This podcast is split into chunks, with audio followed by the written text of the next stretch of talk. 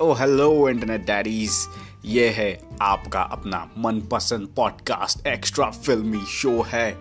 Spoilers पे चर्चा और इस हफ़्ते हम बात करने वाले हैं चमन बहार नाम की एक नई नेटफ्लिक्स फ़िल्म के बारे में। बहुत टाइम के बाद मुझे काफ़ी मज़ा आया एक फ़िल्म देखकर and I can't wait to share my experience with you दो बार ऑलरेडी मैंने ये फ़िल्म एक हफ़्ते में देख ली है।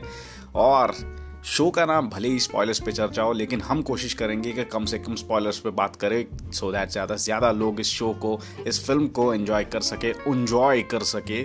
So without any further do बिना किसी रुकावट के शुरू करते हैं आपके एंटरटेनमेंट का extra dose extra filmy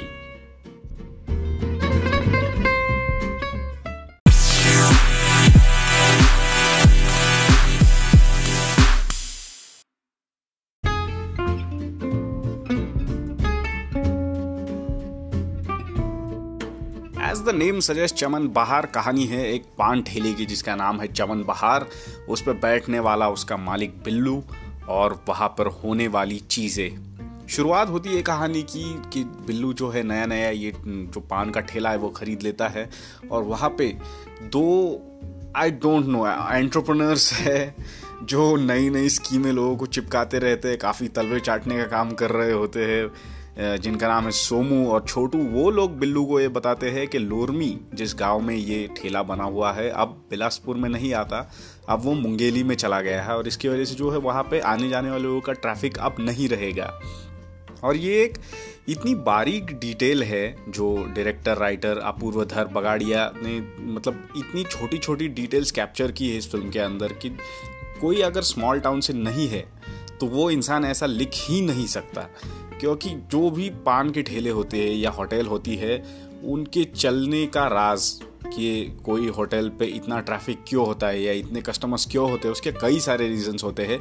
और गाँव के जो होटल्स और ठेले होते हैं, उनका एक मेजर रीज़न चलने का ये होता है कि उसके आसपास कोई सरकारी ऑफ़िस हुआ करते हैं। Office not office like court कचेरी हो, जिला परिषद हो लैंड रिकॉर्ड्स का ऑफ़िस हो, इसके आसपास के जो भी होटल्स होते हैं, वो हमेशा फुल रहते हैं। और ये भी उसी तरह का एक चाय का ठेला हुआ करता था वहाँ पर, जहाँ पर बिल्लू ने अपनी पान का ठेला अपना बनाया हुआ है।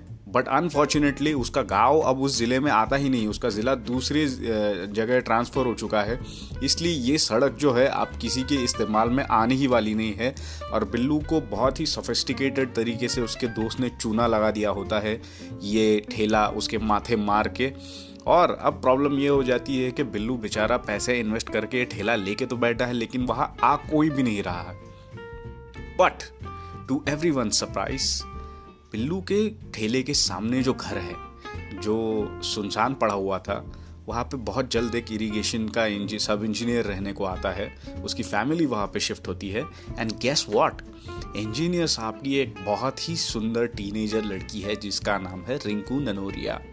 और वो जैसे ही वहाँ की स्कूल में दाखला लेती है उसके पीछे पीछे लौंडों का चमावड़ा लग जाता है और उसे देखने के लिए, ताकने के लिए, वासुगिरी करने के लिए बिल्लू के ठेले पे लोगों की भीड़ लग जाती है। बिल्लू का धंधा ज़ोर शोर से चलने लग जाता है। इसी के साथ सोमू और छोटू रोज नई नई स्कीमें लाते रहते हैं कि वहाँ कैरम बोर्ड डाल देंगे, सट्टा पट्टी शुरू कर देंगे। इस तरह की अजीब व गरीब चीज़ें इस फ़िल्म में होती रहती है। और फाइनली क्या होता है फ़िल्म में? रिंकू ननोरिया किसको मिलती है, क्योंकि रिंकू के साथ तो बहुत ज़्यादा लोग इंटरेस्टेड है। गाँव का सारा यूथ ही उसके पीछे पड़ा हुआ है। तो इन सब का क्या होता है, इसकी कहानी है चमन बहार। फ़र्स्ट ऑफ़ ऑल मैं एक चीज़ कहूँगा कि इस फ़िल्म में जो देसीपन है, वो एकदम ओरिजिनल है। मतलब वो जो स्मॉल टाउन एटमोसफियर है, वो इतना करेक्ट कैप्चर किया है। जैसे आयुष्मान खुराना की फ़िल्में होती है, जिस, जिनमें एकदम सैनिटाइज्ड स्मॉल टाउन दिखाया जाता है कि हीरो एकदम मस्त चकाचक कपड़े पहनकर घूम रहा है डिज़ाइनर वाले, या उन कपड़ों का कोई पैटर्न है। जैसे सुई धागा के जो वरुण धवन थे, उनके पास हमेशा अपनी शर्ट से मैचिंग स्वेटर हुआ करता था। आई डोंट नो कहाँ से लेकर आ रहा था वो इतने सारे स्वेटर्स और इतने कपड़े गरीब होने के बावजूद। या यहाँ पे हीरो गॉगल वगैरह नहीं पहन रहा, जैकेट वगैरह पहन कर नहीं घूम रहा गाने वाने नहीं गा रहा, हिंदी फ़िल्मों की तरह। ये जो स्मॉल टाउन था, ये एक्चुअली ऐसा लगा कि स्मॉल टाउन हम लोग देख रहे हैं, क्योंकि जो कैरेक्टर्स जिस तरह से लिखे हैं, या उनका जो लहजा है बात करने का, या उनकी क्लोदिंग भी हो गई, जीतू के जो कपड़े थे जो मोस्टली ओवर साइज़ शर्ट्स हुआ करते थे उसके, कि थोड़ा शोल्डर उसका ऊपर निकला हुआ था। मतलब हमें देखकर पता चलता है कि शायद ये इसके बाप का शर्ट पहन लिया होगा इसने, या वहाँ किसी टेलर से सिलवाई हुई शर्ट होगी ये।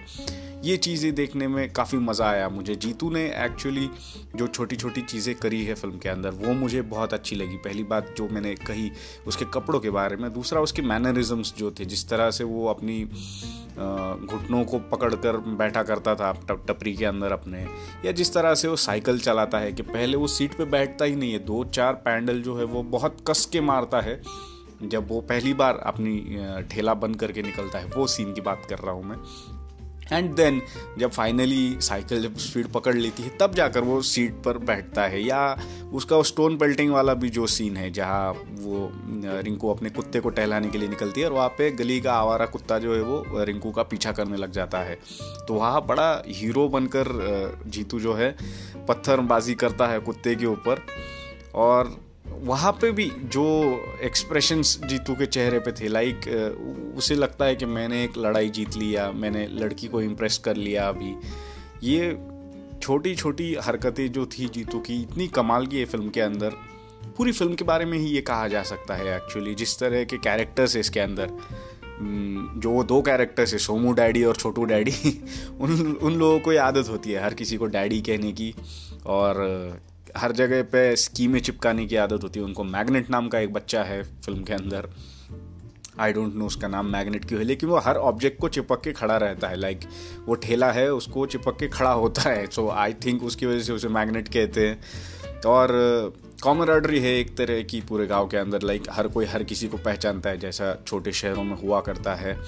और जिस तरह से एक रोड रोमियो कैसे बनता है? इसकी प्रोसेस को डिकोड करने की कोशिश करता है चमन बहार। ऐसा लगा मुझे कहीं ना कहीं। लाइक सोनम गुप्ता बेवफा है जो एक नोट पर लिखा हुआ था दस रुपए के। हर किसी ने देखा है या कहीं पत्थर पर लिखू लिखा हुआ होता है कि बिल्लू की रानी या रिंकू ऐसा कुछ।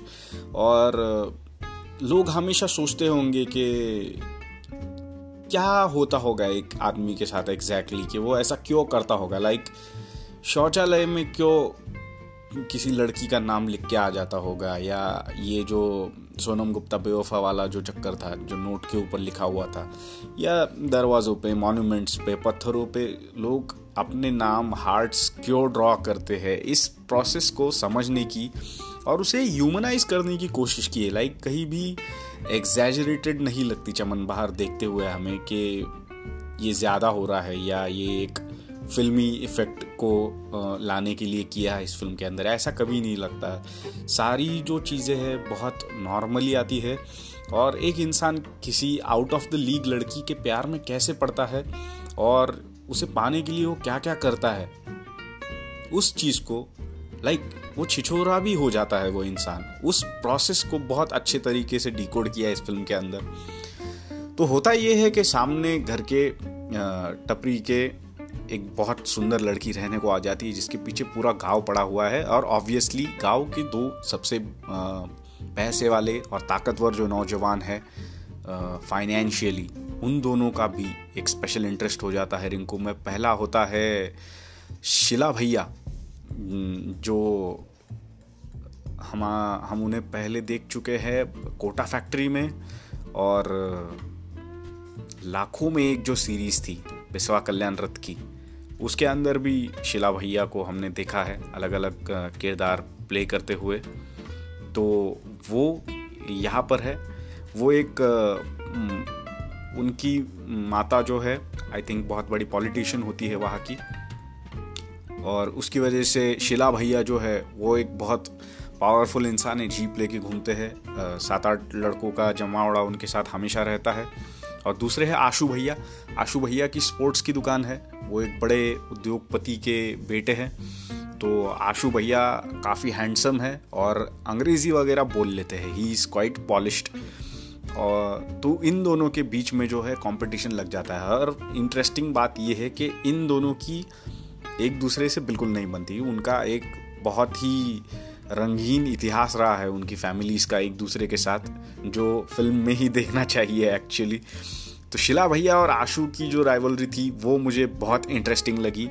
और उसके बाद सबसे कमाल का कैरेक्टर इस फ़िल्म के अंदर है चिमनी का, जो बॉबी देवल है।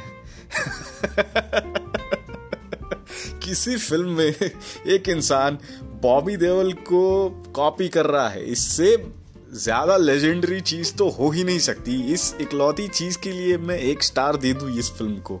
इतना डिजर्व करती है ये कि वो कैरेक्टर इतना कमाल का था, जिस तरह से उसके लंबे बाल थे या उसका जीन्स का जैकेट था जिसके ऊपर बिच्छू लिखा हुआ था।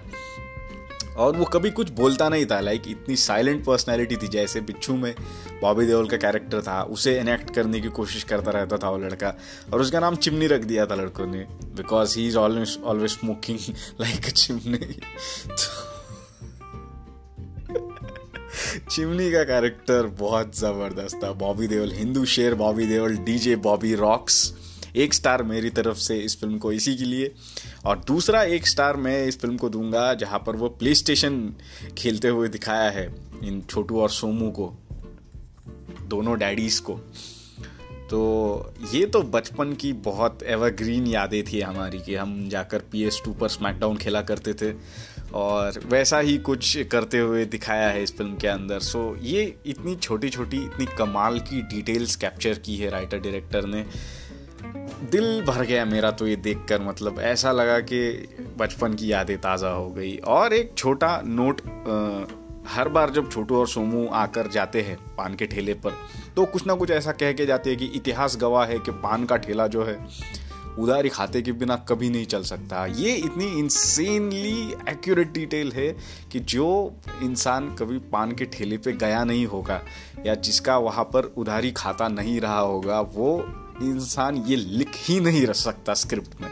और ये चीज़ मुझे सबसे इंटरेस्टिंग और इम्प्रेसिव लगी स्क्रिप्ट की कि हाउ एक्यूरेट इट इज़ के पान का ठेला किस तरह से चलता है और हाउ इट फ़ंक्शंस बिकॉज़ पान के ठेले पे बड़े बड़े कस्टमर्स जो होते हैं मतलब जो काफ़ी लंबे समय से आते हैं, उनका हमेशा उधारी खाता होता है। This is how a small business flourishes तो ये एक बहुत कमाल की डिटेल है उसके अंदर। और एक उन्होंने बताया था कि लौंडाबाजी के बिना कोई पान का ठेला नहीं चल सकता। This is also very accurate so plus ten points from my side for the writer तो शिला भैया और आशु भैया की राइवलरी वहाँ पर चलती रहती है और इसी के साथ हमारा जो हीरो है बिल्लू, उसको भी इंटरेस्ट आ रहा है इस लड़की में। और जिस तरह से उसकी फीलिंग्स डेवलप होने लगती है और वो जैसे कपड़े सुखाते वक्त या एक वो जो टाइमिंग होती है हीरोइन की बाहर निकलने की शाम की पाँच बजे की, वो बताता नहीं है किसी को कि पाँच बजे भी वो बाहर निकलती है। वो उसका अकेले का खुद का टाइम होता है। वो मुझे बहुत इंटरेस्टिंग लगा, जो गाना है सोनू निगम का, जिसमें पान, कत्था, चूना वगैरह, ये एलिमेंट्स को लेकर लिरिक्स लिखे हैं। बहुत अच्छा सॉन्ग है वो। ऑल्सो जो कुछ सीन्स जो है, इतने मज़ेदार हुए हैं और बहुत ही लाइक शांत तरीके की कॉमेडी के क्रिएट करने की कोशिश नहीं की है। आशु भैया जब रिंकू का कुत्ता जो होता है, वो आवारा होकर रस्ते की दूसरी ओर आ जाता है। तो जिस तरह से आशु भैया जाते हैं वहाँ पर, या आशु भैया का जो इंट्रो भी था, वहाँ पर जाके हज़ार का नोट जो दे देता है, और थम्सअप सिर्फ़ खोल के एक सिप लेता है वो, और वहाँ पर रख के चला जाता है। देख के पता चलता है हमें कि ये आदमी एकदम रईस है या एरोगेंट है करके। दिखने में भी काफ़ी गुड लुकिंग है। तो बिल्लू इमीजिएटली बैक सीट पे चला जाता है, क्योंकि यहाँ पर बहुत तगड़ी कंपटीशन आ जाती है। रिंकू को पटाने के लिए। तो आशु भैया का जब कुत्ते के साथ इंट्रो होता है और जिस तरीके से वो कुत्ते को लौटाता है हीरोइन को वहाँ पर खड़े लोगों के पसीने निकल जाते और उनका सारा हौसला जो है वही टूट जाता है कि यार अब तो मतलब ये पटा लेगा। और ए, ये जो सीन है मुझे बहुत बढ़िया लगा। इंग्लिश टीचर भी जो है इस फ़िल्म के अंदर जो जिसे इंग्लिश आती नहीं है ढंग से लेकिन उसे इंग्लिश नहीं आती, ये किसी को समझ नहीं आ रहा, क्योंकि बाकी किसी को भी इंग्लिश नहीं आती। स्मॉल टाउन्स में ऐसा ही होता है लाइक जो थोड़ा बहुत लिखा पढ़ाई लिखाई किया हुआ इंसान होता है, उसे बहुत बड़ा विज्ञान विद्वान समझा जाता है। तो वैसी ही कुछ कहानी यहाँ के भी लोगों की है। तो वो जो इंग्लिश टीचर है, वो अजीब अजीब तरह की बातें करता है कि कैसे आए हो? वॉट इज़ इस तरह की बातें वो बोलता है और जब बिल्लू उसके पास लव लेटर लिखाने को ले जाता है तो उसे पता चलता है कि भाई साहब टीचर का भी क्रश है हीरोइन हमारी। बहुत ही अजीब और गरीब किस्से है इस फ़िल्म के। और मुझे शुरुआत में लगा था ऐसा कि नवाजुद्दीन की जो फ़िल्म है हराम खोर उस तरह की होगी। लेकिन ये तो उससे भी दो कदम आगे की फ़िल्म निकली। मुझे ये स्मॉल टाउन ह्यूमर मुझे इतना ज़्यादा पसंद है where I can relate to characters and जो कॉमेडी होती है, वो एकदम ऐसी दिल से निकलती है सिचुएशनल होती है। ऐसा देख के लगता नहीं है कि ये एक फॉर्मुलेटेड है या एक सिचुएशन खड़ी की जा रही है जोक को या पंच को वहाँ पर लिखने के लिए। तो इस तरह की कॉमेडीज़ मुझे बहुत पसंद है, जो पुलिस का कैरेक्टर है, भदौरिया का। वो भी बहुत बढ़िया था, उनकी कास्टिंग जो थी, एकदम एक्यूरेट हुई है मतलब जिस तरह से वो कैरेक्टर लिखा गया है, बिल्कुल वैसा ही एक्टर उन्होंने लाया उसे प्ले करने के लिए। मंजे हुए एक्टर है वो। और दो ही सीन से उनके, तगड़ा इम्पैक्ट छोड़कर जाते हैं उसके अंदर। रिंकू के फादर भी जो है कम बोलने वाला आदमी है लेकिन उनके चेहरे पर इतनी करुणा होती है हमेशा कि उस इंसान को देखकर हमें बुरा लगता है। And this is the thing about the script के वो uh, बेचारे इस सिचुएशन में फंस जाते हैं। कोई लेना देना नहीं होता उनका। बस वो वहाँ पर रहने के लिए आए हुए होते हैं और वहाँ के गाँव के लड़कों की जो रोमियोगिरी होती है उससे जो हैरासमेंट फील करनी पड़ती है उन्हें और उनकी फैमिली को वो उनके चेहरे पर झलकती है। Like he he doesn't say those things बस उन्हें देखकर हमें पता चल जाता है कि यार, कितना बेचारा इंसान है करके। या रिंकू का भी जो कैरेक्टर है she is not able to understand all that is going around her और वो पंद्रह सोलह साल की लड़की बस समहाउ इसे प्रोसेस करने की कोशिश कर रही है। या जब भी ये छिछोरे लड़के उसे देख रहे होते हैं, जब वो बालकनी में आती है तो बेचारी शर्मा कर अंदर चली जाती है और इसी तरह की चीज़ें होती होंगी जब लड़की छेड़ी जाती है।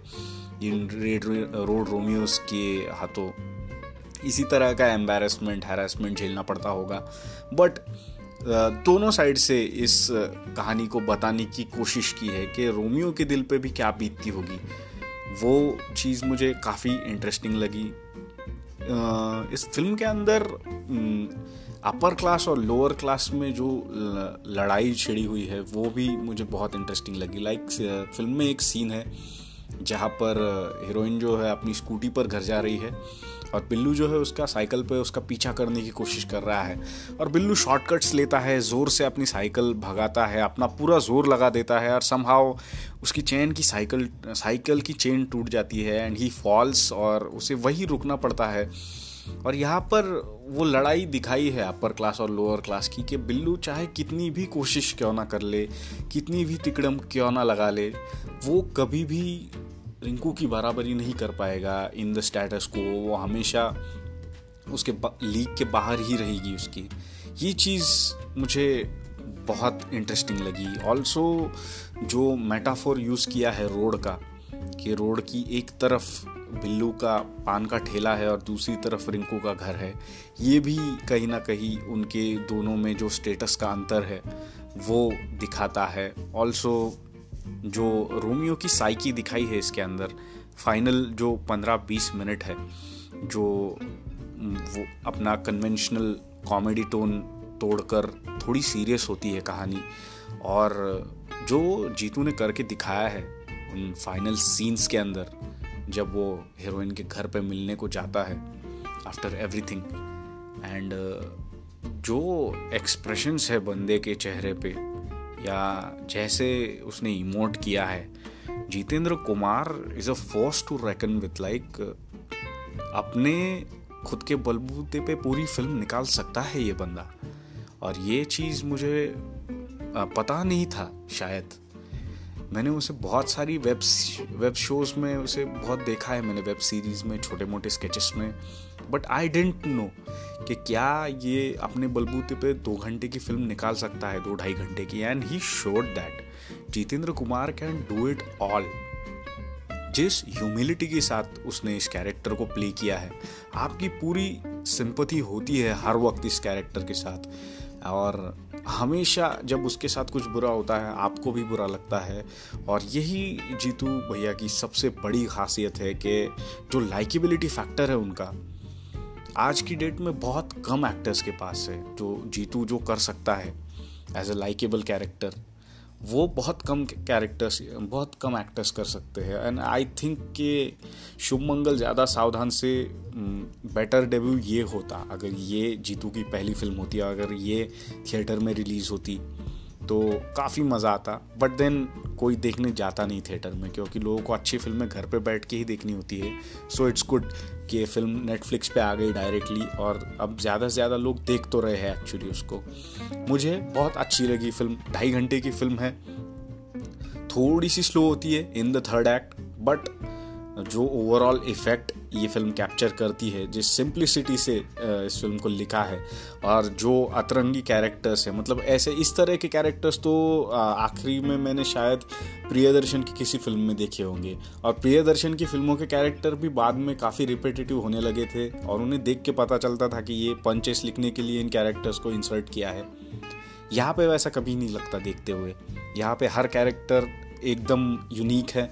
खुद की एक आइडेंटिटी है उसकी और जो इंटरेक्शन है कैरेक्टर्स के एक दूसरे के साथ, वो बहुत इंटरेस्टिंग है। रोड रोमियो की साइकी को दिखाने की कोशिश की है। घिसा बेटा सा ही फार्मूला है कि कहीं एक अमीर हीरोइन है और उसके पीछे कई सारे हीरोज लगे हुए हैं। ये बहुत सारी फ़िल्मों में देखा है, लेकिन to the credit of writer director Apoorva Bagadia, बड़ा, बड़गैया आई डोंट अंडरस्टैंड मुझे नहीं आता सॉरी प्रोनाउंसिएशन क्या है? बढ़ गई है आई थिंक जिस तरह से उन्होंने इस फ़िल्म को लिखा और डायरेक्ट किया है, लाजवाब है ये। और ये प्रकाश झा के अंडर काम कर चुके हैं ये डायरेक्टर जो है। तो इतने सीरियस डायरेक्टर के अंडर काम करके, इतनी लाइट हार्टेड फ़िल्म इन्होंने कैसी बनाई है, मैं सोच रहा हूँ। So looking forward to more of his work looking forward to Jitu भैयाज next film क्योंकि ये फ़िल्म तो बहुत ही मज़ा आया मुझे। एंड आई हाईली रिकमेंड कि you check it out I don't know सबको ये पता अच्छी लगेगी या नहीं लगेगी। It may not be everyone's cup of tea but मुझे चमन बहार बहुत ही मज़ेदार लगी फ़िल्म मैं दो बार देख चुका हूँ। रिपीट रिपीट वैल्यू है इस फ़िल्म को, जो आजकल की काफ़ी सारी फ़िल्मों में नहीं है। बहुत बढ़िया कैरेक्टर्स है इसके अंदर। सोमू है, छोटू है, शिला भैया है बिल्लू है और टीचर है और सबसे इंपॉर्टेंट चिमनी है ए के ए बॉबी देवल भी है इस फ़िल्म में। सो आई हाईली रिकमेंड चमन बाहर नेटफ्लिक्स पे स्ट्रीम हो रही है, आप ज़रूर जाकर देखिए। That's it for today's episode आज के एपिसोड में स्पॉयलर्स पे इतनी ही चर्चा होगी। सुनते रहिए आपका अपना पसंदीदा पॉडकास्ट एक्स्ट्रा फिल्मी आपके एंटरटेनमेंट का एक्स्ट्रा डोज